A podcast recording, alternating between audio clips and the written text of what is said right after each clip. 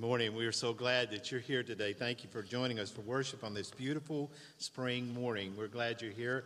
I know it's spring break for a lot of people, but we're glad you've made it here today. Thank you for choosing to worship with this church family today. If you're a guest, we welcome you, and we would invite you to go by the Welcome Center afterwards today and pick up a gift. There is a bag on the end of the Welcome Center there for you, and just pick that up, and the gift is inside, and then some other information.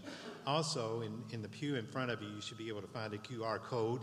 If you want to put your camera on that, that will take you to a website that will give you lots of information about our church, and it'll give you a guest registration form if you are a guest today, and we'd love for you to fill that out and send that back to us. But we are glad you're here. Thank you, and we pray that all of you feel the presence of God as we worship him today in his Holy Spirit. Those of you who have joined us by live stream, we wish the same for you, and we pray that you will feel his presence wherever you are today. We hope you will feel that God touching your heart and surrounded by his love today. But thank all of you for being here. Why don't you take a moment to stand and just greet those around you. Then we'll join together in singing, "Guide Me, O Thou Great Jehovah."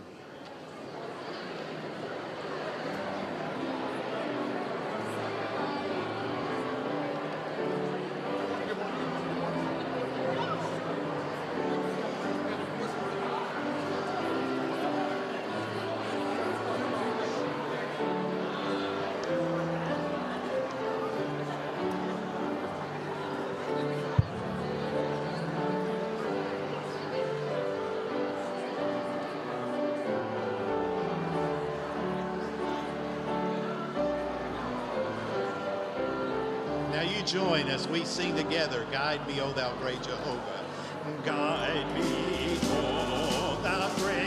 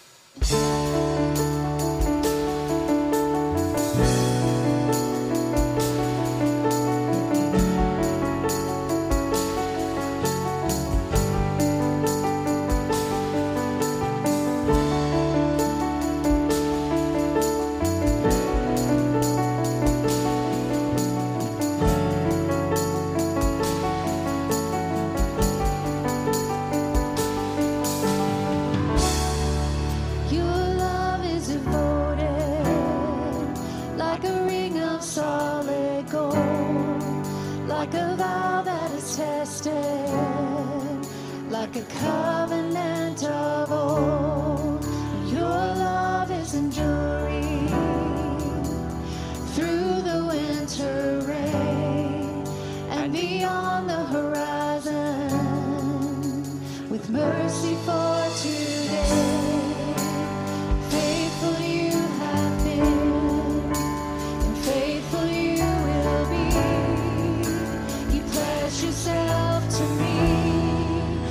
That's why I sing your praise. Ever be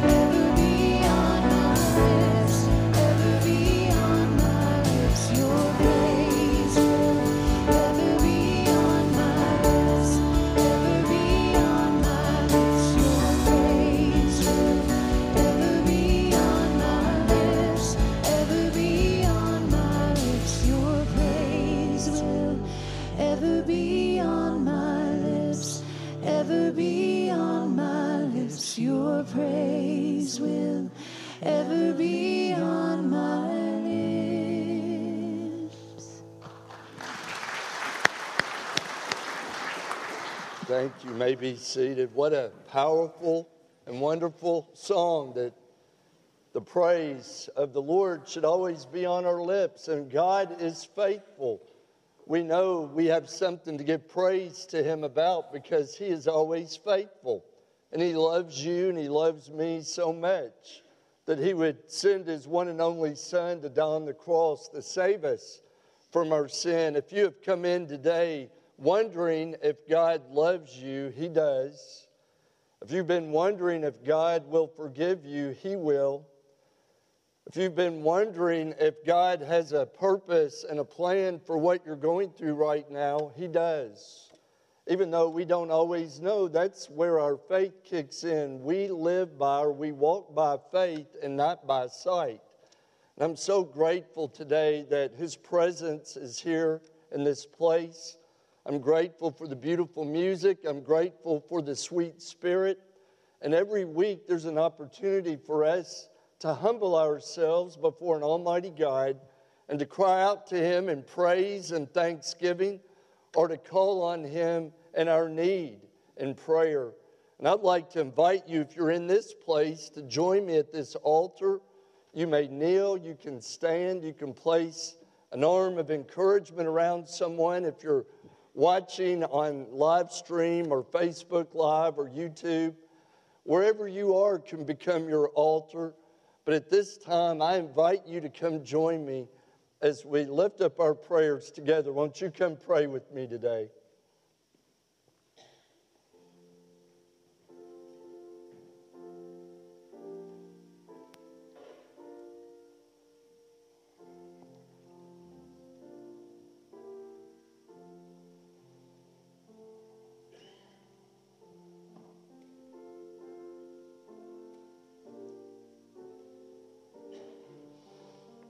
May we pray. Spirit of the living God, fall fresh on us. Oh God, we thank You for Your faithfulness to us. Thank You for loving us. Thank You for forgiving us. Thank You for having a purpose and a plan for each and every one of our lives. Oh God, we humble ourselves before You, trusting that You will lift us up today. And Father, there are many who are on our hearts, maybe battling sickness or illness, facing surgeries, recovering from surgeries, in the hospital, in the nursing home. Father, someone who's home alone today that needs Your touch. Oh God, we lift them up to You. Father, I pray a special prayer for Sue Stone today in the hospital, that You would strengthen her heart and bless Bowman and her family, God, as I know they're concerned. Father, I pray that You would bless again all those who are on our prayer list. So many need Your divine touch. And Father, we continue to pray for revival and spiritual awakening in this country, Father, in our lives, in this church. May we see a great harvest of souls be saved and come to know Jesus Christ. Father, we continue to pray for the people of Ukraine, that You would put a hedge of protection around them. Bless all those refugees. Bless, Father, our leaders in this nation. Give them godly wisdom and counsel. Father, I pray for this church and all the churches that are preaching the gospel, the good news of Jesus Christ. Father, that every church would be filled with people hungering and thirsting after You. And Father, we just pray this morning, if there are those who have never placed their faith and trust in You, may a song that's sung, a prayer that's prayed, Your word that's proclaimed, speak to them through the power of Your Holy Spirit and draw them to the saving knowledge of Jesus Christ. Father, forgive me, forgive us of any sin that would hinder our worship today.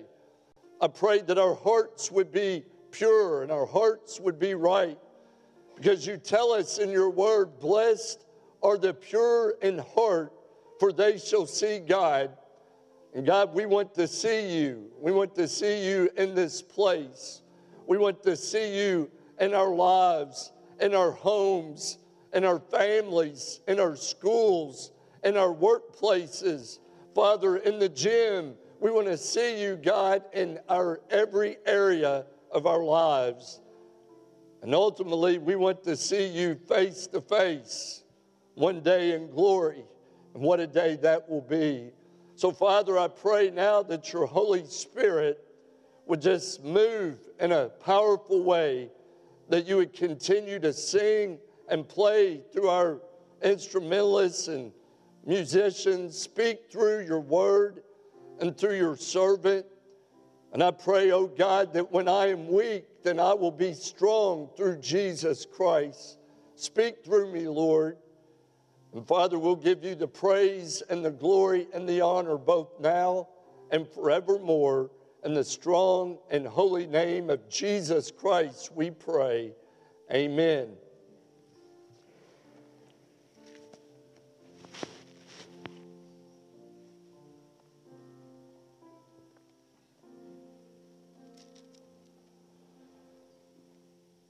This morning, if you have your Bible, would you turn with me to John chapter 16?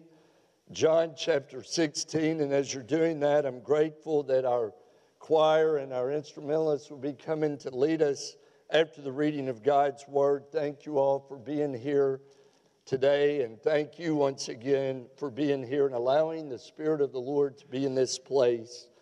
Begin with verse 16 of John chapter 16. Jesus went on to say, in a little while you will see me no more, and then after a little while you will see me.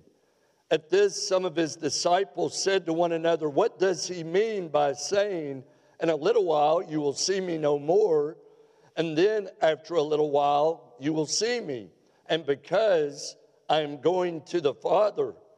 They kept asking, what does he mean by a little while? We don't understand what he is saying.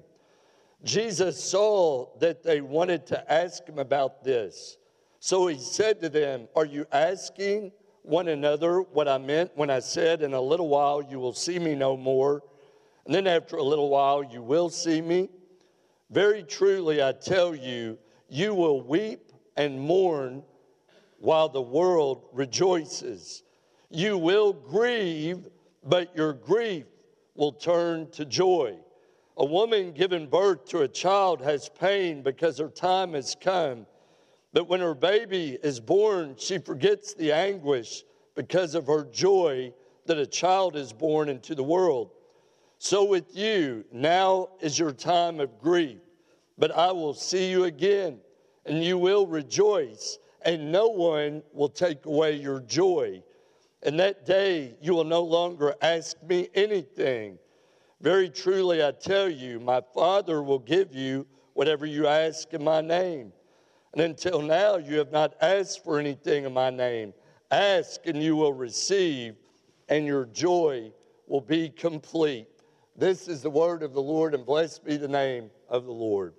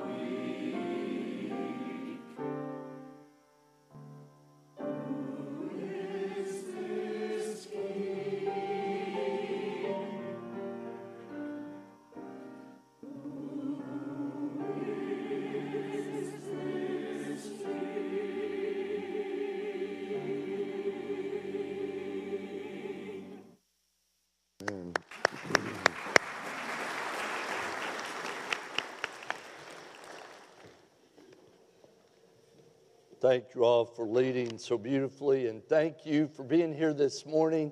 I always like to share a little humor at the beginning of the message, and this is no joke.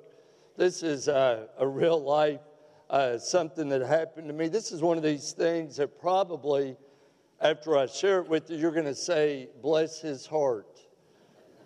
You know, bless your heart can mean so many different things, but on Friday, I was supposed to do a wedding rehearsal.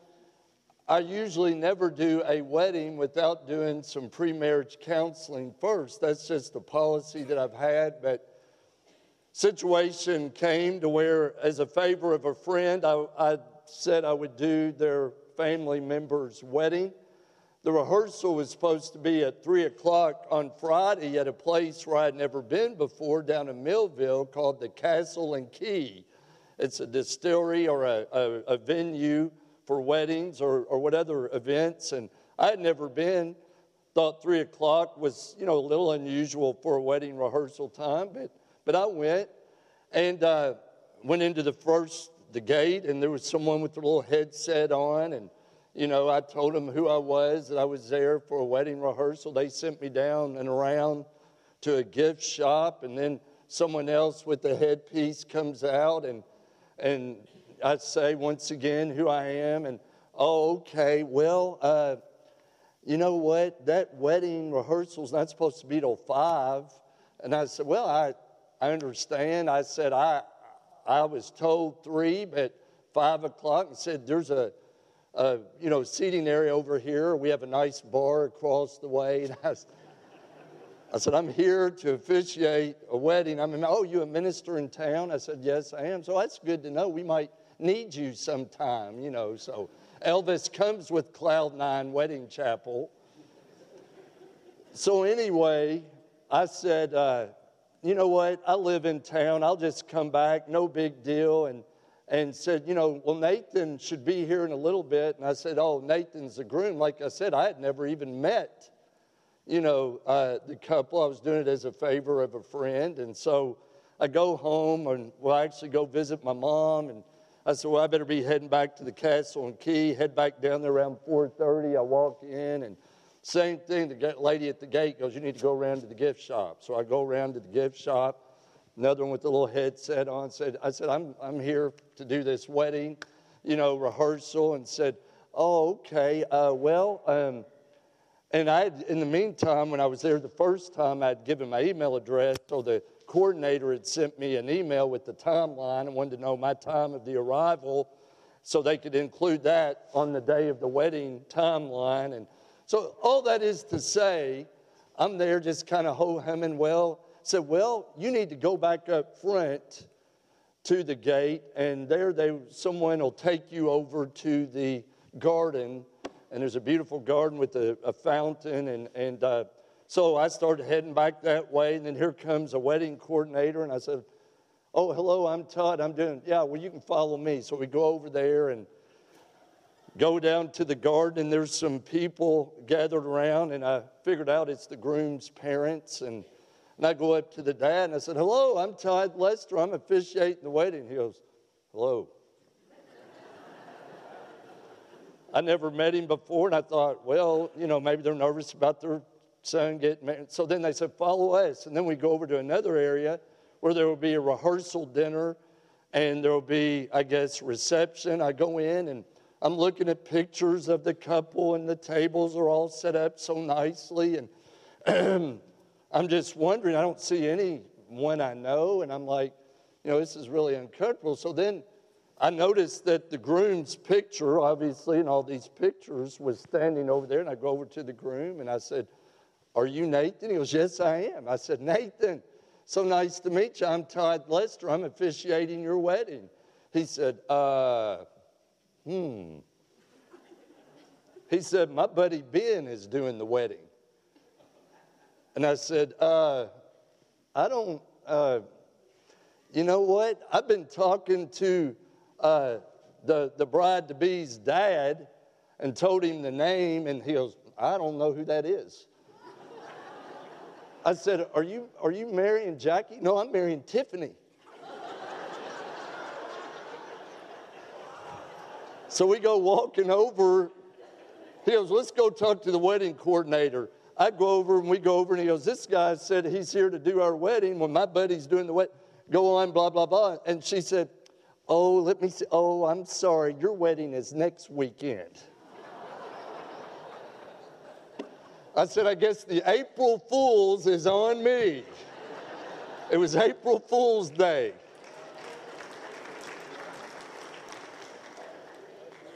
Bless my heart.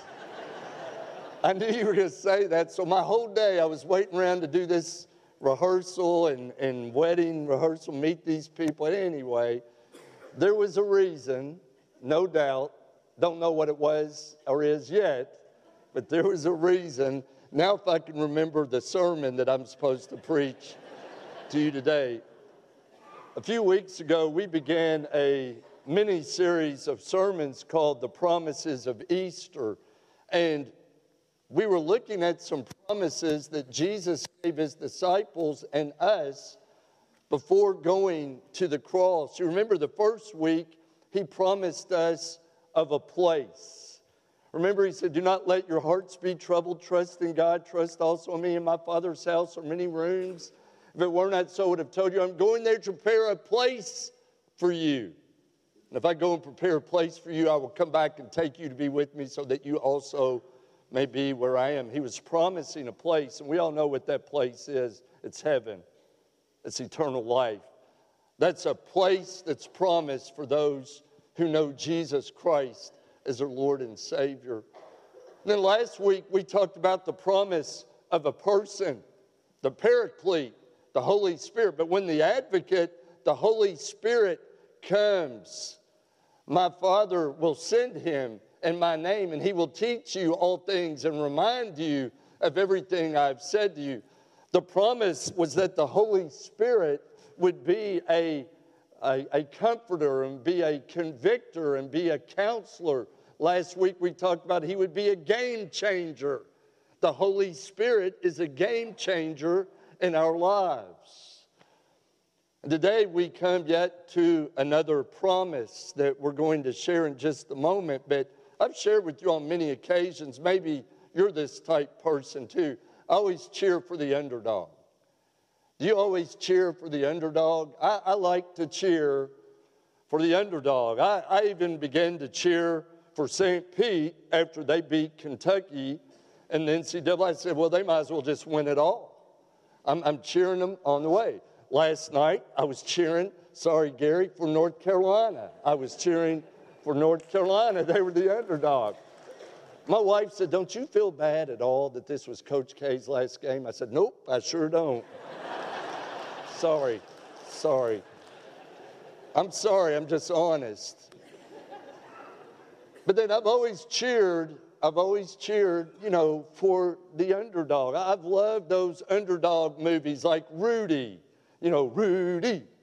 I've loved underdog movies like Rudy. I've loved Hoosiers. I've loved Facing the Giants, Remember the Titans. I've loved movies like Rocky, you know, when Rocky Balboa would fight those fierce opponents. And in particular, you've heard me make mention of his fierce opponent in Rocky III was Mr. T, Clubber Lang. Y'all remember that? You remember when Mr. T or Clubber Lang was asked his prediction for the fight? You remember this, what he said? We now switch to our remote cameras inside the dressing rooms. Would you care to comment on how you plan to fight Balboa? What's your strategy? Don't need any. Balboa's so predictable and stupid. The man comes straight ahead. He's tailor-made for me, and he's gonna get hurt. What's your prediction for the fight, then? Prediction? Yes, prediction. Pain. That's the only line I know from that movie. What's your prediction? Pain. Well, Jesus in our scripture today would be like a coach in the locker room or a trainer in the dressing room trying to prepare his disciples, his team, for what was ahead. And his prediction for the days ahead was pain. That was his prediction for the fight ahead was pain. And it shouldn't have surprised the disciples. Jesus had told them many different times in Luke 9:22, the Son of Man must suffer many things and be rejected by the elders, the chief priests, and the teachers of the law, and he must die and be resurrected on the third day, or raised to life. It shouldn't have surprised them that Jesus was going to be suffering. Now, here's what potentially could have been a shock to them when he said, now you're going to suffer, and you are going to grieve, and you're going to go through hardship. And then Jesus gave these words to his disciples, and these words are for us. These promises are to help us in our daily walk with Christ, because in our scripture passage, Jesus makes it clear that we are going to have pain. We are going to have pain. In verse 20, well, first, let me back up. He said, in a little while, you will not see me, and then after a little while, you will see me. You know what he was talking about. He was talking about the crucifixion and then the resurrection. In a little while, you're not going to see me. I'm going to be crucified, and then I'm going to be put in a tomb, and then after a little while, then you will see me. He was talking about when he was going to be raised to life. They couldn't figure it out, even though he had shared with them on many occasions exactly what was going to happen. They couldn't fully understand. But then Jesus said in verse 20, very truly I say to you, you will weep and mourn, and you will grieve. This is how it is for you. Now is the time of grief. You know, as much as possible, we as parents, if you're a parent or if you have loved ones, we try to prepare our children, protect our children, prevent problems from up ahead, from them experiencing pain. But it's inevitable that we all one day go through pain and suffering. As much as we try to protect, as much as we try to get prepared and ready, we cannot prevent many times what pain they go through, as much as we want to do that. And Jesus was trying to prepare and to protect, prevent them from any unforeseen lack of understanding by telling them exactly what was going to take place. And many times when we're suffering, when we're going through pain, we think no one understands. And let me tell you, I don't always understand what you're going through. You don't always understand what I'm going through. But we know that Jesus always understands. We look in Isaiah 53:3, which was Isaiah prophesying about this particular time in history, when he referred to Jesus as the one who was despised and rejected by mankind. He was familiar with suffering and with pain. He was a man of suffering and familiar with pain. And so we know that Jesus understands our pain and our suffering and our grief, even when we don't always understand. He even was a little more specific in John chapter 15, verse 18. He said, if the world hates you, keep in mind that it hated me first. Did you know that when we are truly trying to live for Jesus Christ, the world will hate you and me? Why? Because the Christian life is contrary to the way of the world. And I've said it many times before. If your co-workers, your schoolmates, your teammates, and your friends can't tell the difference in you as a Christian and those that are not Christians, then we must be doing something horribly wrong, because there should be a marked difference in how we live our lives. No, not as arrogant, holier than thou, I'm better than you, but as humble followers of Jesus Christ, trying to live a godly and obedient life, which is contrary to the kind of life that the world says for you and me to live. And so Jesus said, look, if the world hates you, remember it hated me first. And verse 20 of John 15 said, If they persecuted me, they will persecute you also. Wouldn't it be awesome? And some of us already have, and some of you maybe will. Hate to tell you this, what an honor and a privilege it is to be persecuted for the name of Jesus Christ. What a blessing to be persecuted for trying to live out the kind of life Jesus Christ would have us live. As a matter of fact, Paul said in 2 Timothy chapter 3, verse 12, in fact, anyone who wishes or chooses to live a godly life in Christ Jesus will be persecuted. Anyone who chooses, anyone who lives a godly life in Christ Jesus will be persecuted. We will endure suffering. We will endure pain. A verse that I've come to love and appreciate so much more through the years is John 16:33, when Jesus said just a little bit later, and remember when Jesus is saying this, he's still in the upper room with his disciples after washing their feet, after taking the Last Supper. Remember that Jesus is going to the cross in less than 24 hours. This is on the eve of his crucifixion. Jesus said in John 16:33, I have told you these things so that in me you may have peace. In this world you will have trouble. But take heart, I've overcome the world. Isn't that great news? We know that we overcome through Christ. And even though we suffer and we have lost so many wonderful people these last couple of years. Many of you have lost loved ones. We have lost so many wonderful Christian family members from this fellowship. And we grieve with you and we suffer alongside one another. I wish that were not the case, but we do. There's a promise that we will have pain.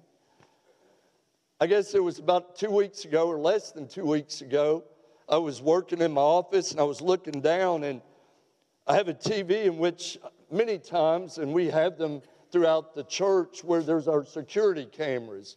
We have security cameras that have little boxes that show different parts of the church. And anyway, I was just reading or working at my desk, and I looked up and there was movement that caught my eye on the screen, and I saw someone who had gone to the front door trying to get in. And I just want to tell you all, if you ever come to the church during the week, for safety purposes, the doors are usually locked, but there is a little box on the right-hand side of the front door and also under the portico that you can buzz, and someone will say, may I help you, and will buzz you in if you're no threat to any of us here in the church.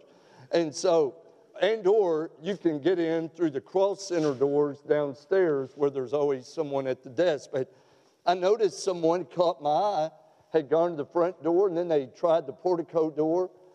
And then I saw them get in their car. I didn't recognize them. Then I saw them go to the side door over here.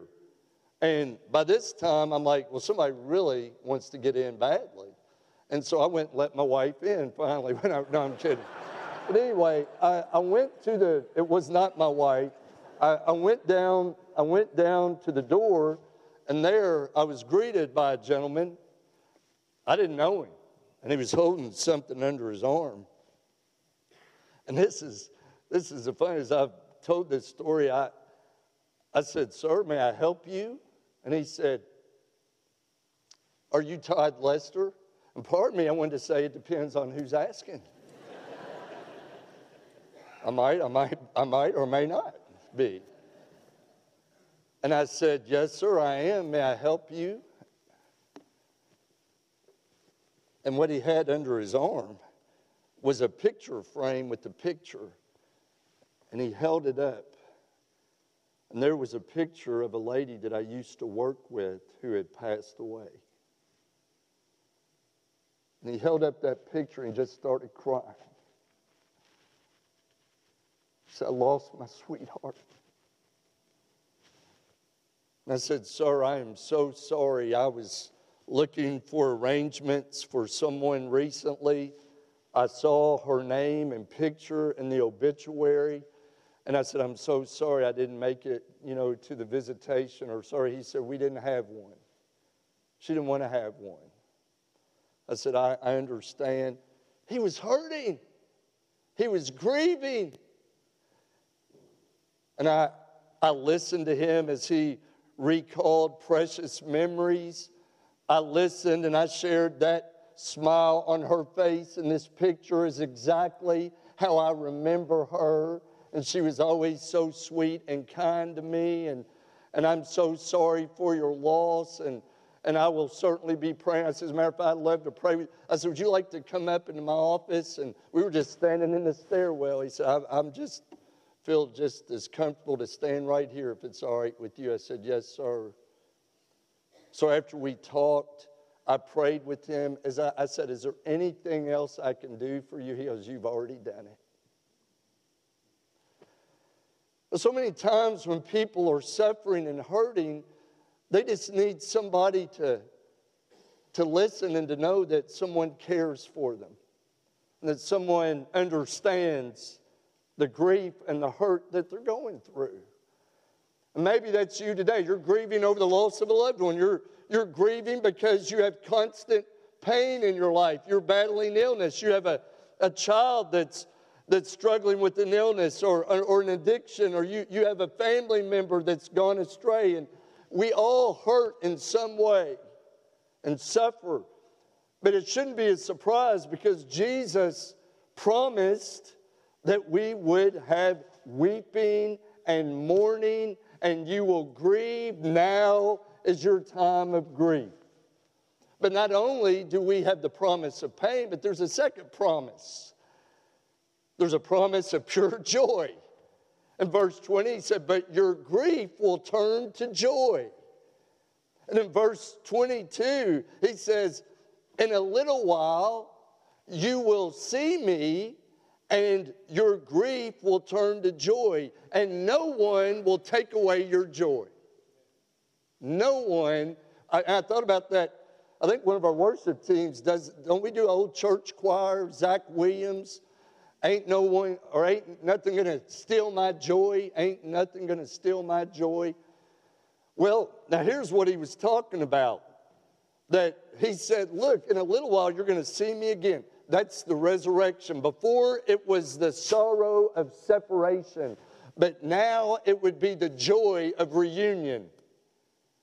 Now you have something to be joyful about because I'm coming back. And we know we're going to be reunited again. That's what I've said so many funerals before. We do not grieve as those who will never see their loved one again, because when we are in Christ, we're going to see them again. There will be a great reunion in glory where we celebrate together. But he offers that pure joy. And you look in John chapter 15, verse 9. He said, I love you as the Father has loved me. Now remain in my love. And then in verse 15, he shared verse 11 of John 15. He says, my joy I give you, so that in you my joy may be complete. We should have joy knowing that God loves us and that God forgives us. And even though his sacrifice was painful, and even though we grieve with sorrow, we rejoice knowing that it saved us from our sin and that we will see him again in glory. And so our grief now turns into joy. And when I say pure joy, I'm using what James said in James chapter 1, verses 1 and 2, when he said, consider it pure joy, my brothers and sisters, whenever you face trials of many kinds, because you know that the testing of your faith develops perseverance. And some of you all are here today, and I guarantee you, our faith is being tested.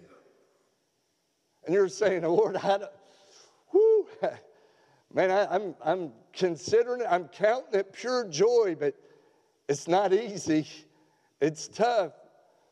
But I know, God, if I persevere that my faith will be increased and you will bless me on that special day.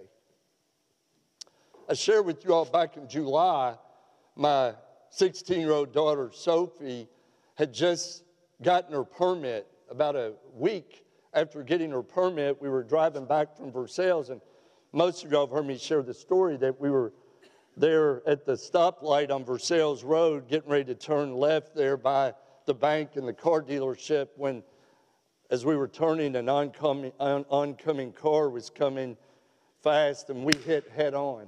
Spun us around, airbags deployed, and instantly I reached over to my daughter who was driving. I said, Sophie, are you okay? She was shaking, crying. Praise God, we were okay. And every day now, not only do I thank God for saving me spiritually, but I thank God for saving my daughter, Sophie, and me physically, which could have been a fatal accident. And I hope that if God has saved you, that you will thank him every day for saving you, that we don't take for granted his grace.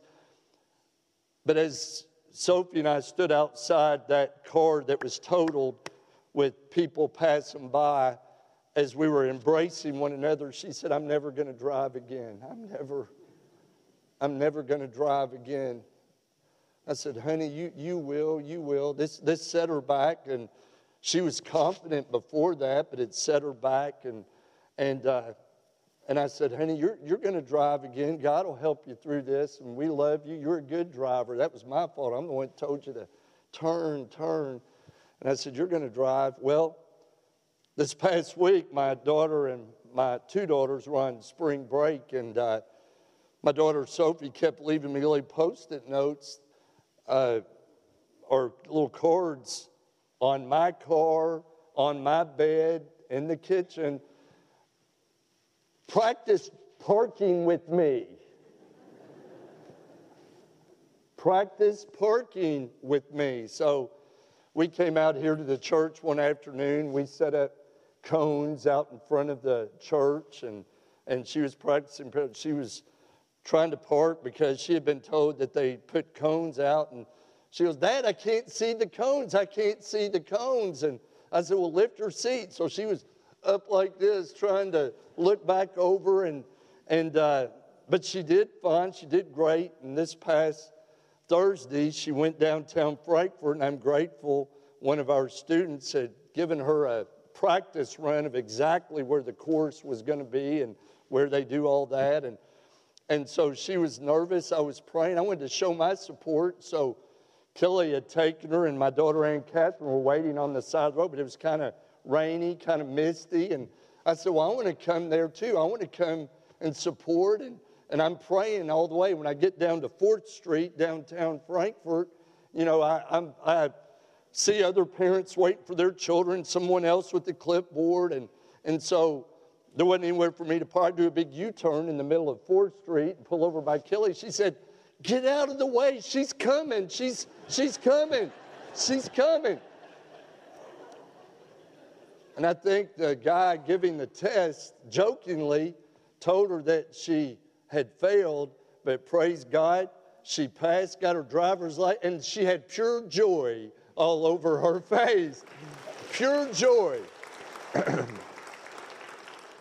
that was a long story to get to the point. The point is, some of you have had accidents in your life. Some of you have made a wreck of your life. But when we keep the faith and we persevere, God will bless you and me. He'll bless us with the supernatural strength to keep on keeping on, to have pure joy. God's people should be the most joy-filled people of anyone in the world.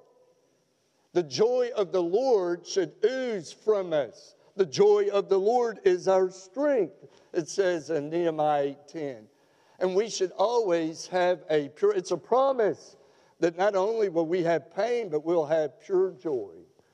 But then lastly, that we will have a prayer that is confident and answered by God's faithfulness. A prayer that is confident and answered by God's faithfulness. Jesus said in verse 23 that you will no longer ask me anything. He was saying, look, up until now, I've been with you. but I'm going to be leaving here. And the Paraclete, the Holy Spirit's going to come, and he's the one. And then he said, very truly, I tell you, ask my Father for anything, and he will, in my name, and he will give it to you. Ask the Father anything in my name, and he will. That is the authority of Jesus Christ. There is power and authority in the name of Jesus Christ.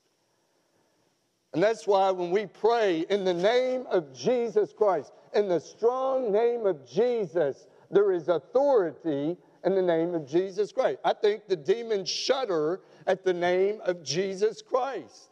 The enemies go running in the name of Jesus Christ. And we are to ask. Doesn't mean just like our earthly parents, our father or our mothers, we can ask them, but do our parents always give us or have given us everything that we ask for? No, why? Because they know what's best for us. They maybe didn't give it to us because they knew we didn't need what we were asking for. Same way with God the Father. He may not give us everything we want, but he gives us everything we need. Philippians 4:19, Paul said, and my God will meet all your needs according to his glorious riches in Christ Jesus. We know that we are to approach the throne of grace with confidence. In Hebrews chapter 4, verse 16, let us then approach the throne of grace with confidence so that we may receive mercy and find grace to help us in our time of need. And we know that in 1 John chapter 5, verse 14, he qualifies by saying this then is how we ought to approach God, that we should ask according to his will and that he will hear us. Anything that we ask, we should ask according to his will, and he hears us. That's the qualifier. Even Jesus in the Garden of Gethsemane, before going to the cross, said, my Father, if it is possible, take this cup or remove this cup from me. Talking about the cup of suffering, the cross. But not my will, but your will be done. That's how we ought to pray. God, if it's your will, may it be done. I want to close by sharing this past week, and I hope you've been praying for Lee Rainwater, our recreation leader, has been recovering from a very serious surgery, and Lee is getting better, but continue to pray for he and Mary as he recovers. Even when Lee is here, I'll try to go down to the Cross Center once or twice a day. Just I'll be studying, or I'll meet with someone, or I'll be praying. And I walk just to come fellowship with some of you all who are there, or to see who's there. And I'll wave or strike up a conversation with one of our volunteers, or I'll just go meet and greet people. And I've tried to do that a couple times a day, especially when Lee has been out. I'll just go check on things and say, if y'all need me, I'm just upstairs, whatever it may be. This past week, I just walked down, and it was kind of a low point in the day. There weren't many people here, and I visited out in the foyer, and then I made my way back to the Nautilus room. And there, when I walked in, on a couple of the exercise bikes was Melanie Benassi and another lady on the exercise bike. And Melanie turned around, she said, God's timing is perfect. When I went over to talk with them, I said, what's going on? The lady that was on the one exercise bike, they began to share with me that she has battled some cancer in her life. And now there was some potential for more cancer to be back in her body. And Melanie was ministering to her and encouraging her. And Melanie said, you know what? She's at that point where I have been in my life to say, whatever, God, whatever your will, I'm okay. And then she said, then remember, Todd, what you told me? And I said, yes, that we should be specific in our prayer. Remember when blind Bartimaeus in Luke chapter 18 was on the side of the road? When Jesus was passing by, he cried out, Jesus, Son of David, have mercy on me. And the crowd told him to be quiet, and he cried out all the more, Jesus, Son of David, have mercy on me. And Jesus looked at blind Bartimaeus and he said, what is it you want? And do you remember what he said? Lord, I want to see. He was specific in his prayer. And remember that day he said, your faith has saved you. And his sight was restored. But I prayed with that sweet lady, and she got emotional. And I prayed specifically that God would heal her in every area of her body. And I pray that for many of you all, that God would heal you from the top of your head to the bottom of your feet. With his wounds, with his stripes, you are healed. Spiritually, physically, emotionally, mentally, relationally, financially, whatever it is, he's that kind of God who can heal all the above, if that's his will. According to his will. But I can tell you this today, I know this for sure, he wants you and me to be saved. That's why he died on the cross, that he would save us from our sin. I know this for sure, he forgives you today. And he wants to come into your heart, into your life. He wants you from this point on to start living for him instead of the world, because the world brings no joy, only heartache and pain. But he brings real joy, pure joy. And his grace is sufficient, and his power is made perfect in our weakness. And he wants to give you that power and strength today. And all you have to do is have the confidence to come to him just as you are. You don't have to get cleaned up. You don't have to say, well, when I get mama here, when I get daddy here, when I get my whole family, when I get my life cleaned up, when I get a job, when we move, after I think about it, he wants you to come right now just as you are and place your trust in him completely. He'll take care of the details. Just come as you are. Aren't you ready to do that? It's a promise from God that he loves you and he'll save you as we pray together. Father, I pray right now in the stillness of this moment that if there's anyone here and they've never accepted Jesus Christ into their heart to be their Lord and Savior, that today would be the day of salvation, that someone or many would pray, dear God, I confess that I'm a sinner. Lord Jesus, please forgive me of all my sins. I ask you to come into my heart. Thank you, God, for saving me. I love you, Jesus.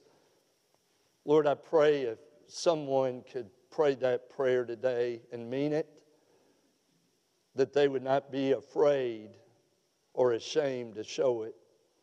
Lord, I pray that some Christians here maybe that have gotten off track and they've questioned you, God, if you love me, why am I going through what I'm going through? Why am I hurting? Why am I grieving? Why did my loved one die? And as we shared Wednesday, the why maybe sometimes turns into for what purpose? For what purpose? Maybe it's to draw us closer to you than we've ever been before. Or Lord, maybe there are folks that have been visiting and they feel your spirit in this place and they want to be a part of this church family. We're not perfect. I'm not perfect, but you are. And as long as we keep our eyes on you, we can never go wrong. Help us, oh God, to come today and place our faith and trust in you. And we'll give you all the praise and glory in the strong name of Jesus. Amen. I'm going to invite you to stand if you're in this place and come as we sing a hymn of commitment or invitation. If you're watching at home, contact our office if we can pray with you about your decision. But I'm going to invite you to come as we sing together. Won't you answer his call as he calls for you and me? Jesus is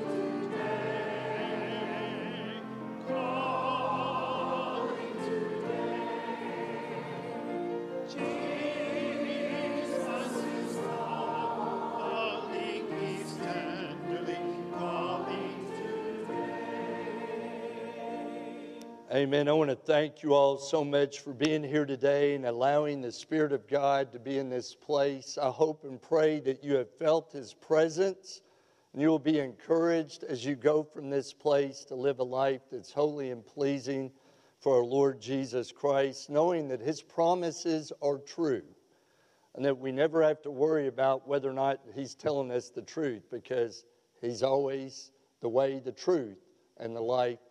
Please know that we have some exciting things going on tonight. Don't forget, if you're involved in one of our small group Bible studies at 6, our youth, I think, are meeting at Pizza Inn tonight at 6, and then our children will be meeting here.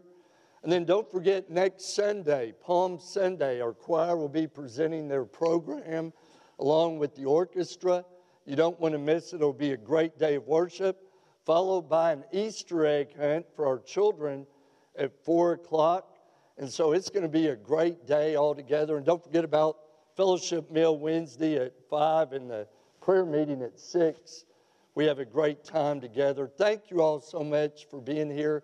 I know it's spring break for a lot of folks, and we pray for their safety. But thank you all for coming, for allowing the Spirit of God to be in this place. I hope you have an awesome rest of the day and a great week. We love you and God loves you. Bill, if you would close us with a song. Thank you.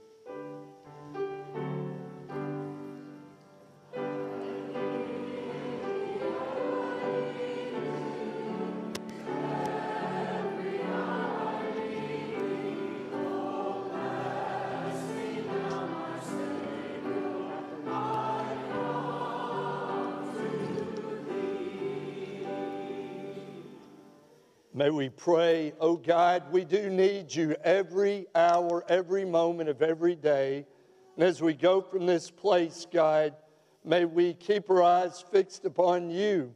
And may we look for others that we can comfort and minister to and point them to the hope we have in Jesus Christ. For it is in the name of Jesus Christ we pray. Amen.